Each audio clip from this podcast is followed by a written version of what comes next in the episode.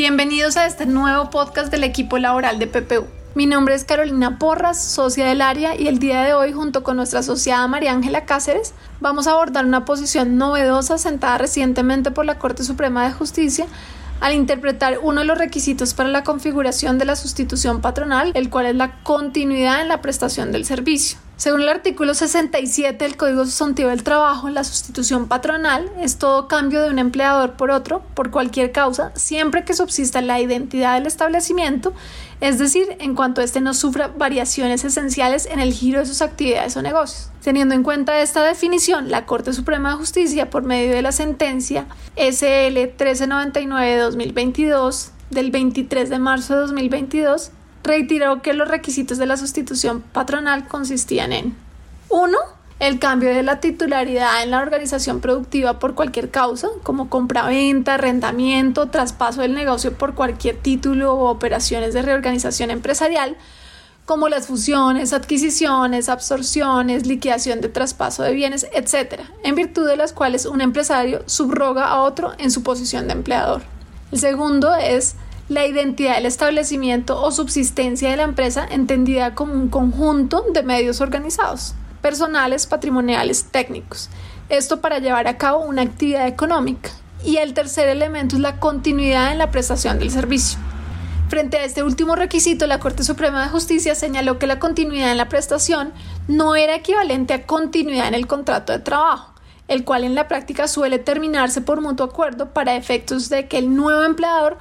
proceda a efectuar el reenganche del trabajador, minimizando de tal manera la responsabilidad solidaria que se deriva de la sustitución patronal.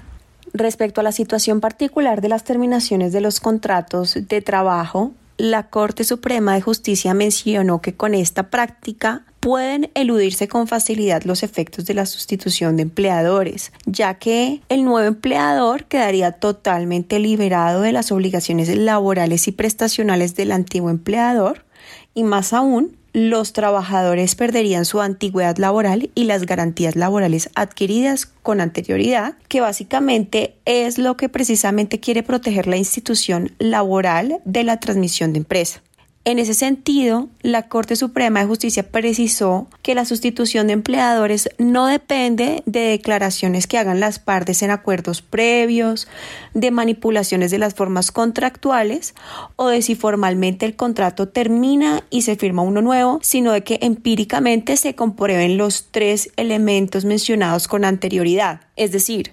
un cambio en la titularidad de la organización productiva por cualquier causa, la identidad de establecimiento subsistencia de la empresa y la continuidad en la prestación del servicio. Así, cuando quiera que una compañía esté en presencia de dichos elementos, de facto se presumirá la sustitución patronal independientemente de los acuerdos privados suscritos por las partes. Así, por medio de esta sentencia, la Corte busca armonizar su decisión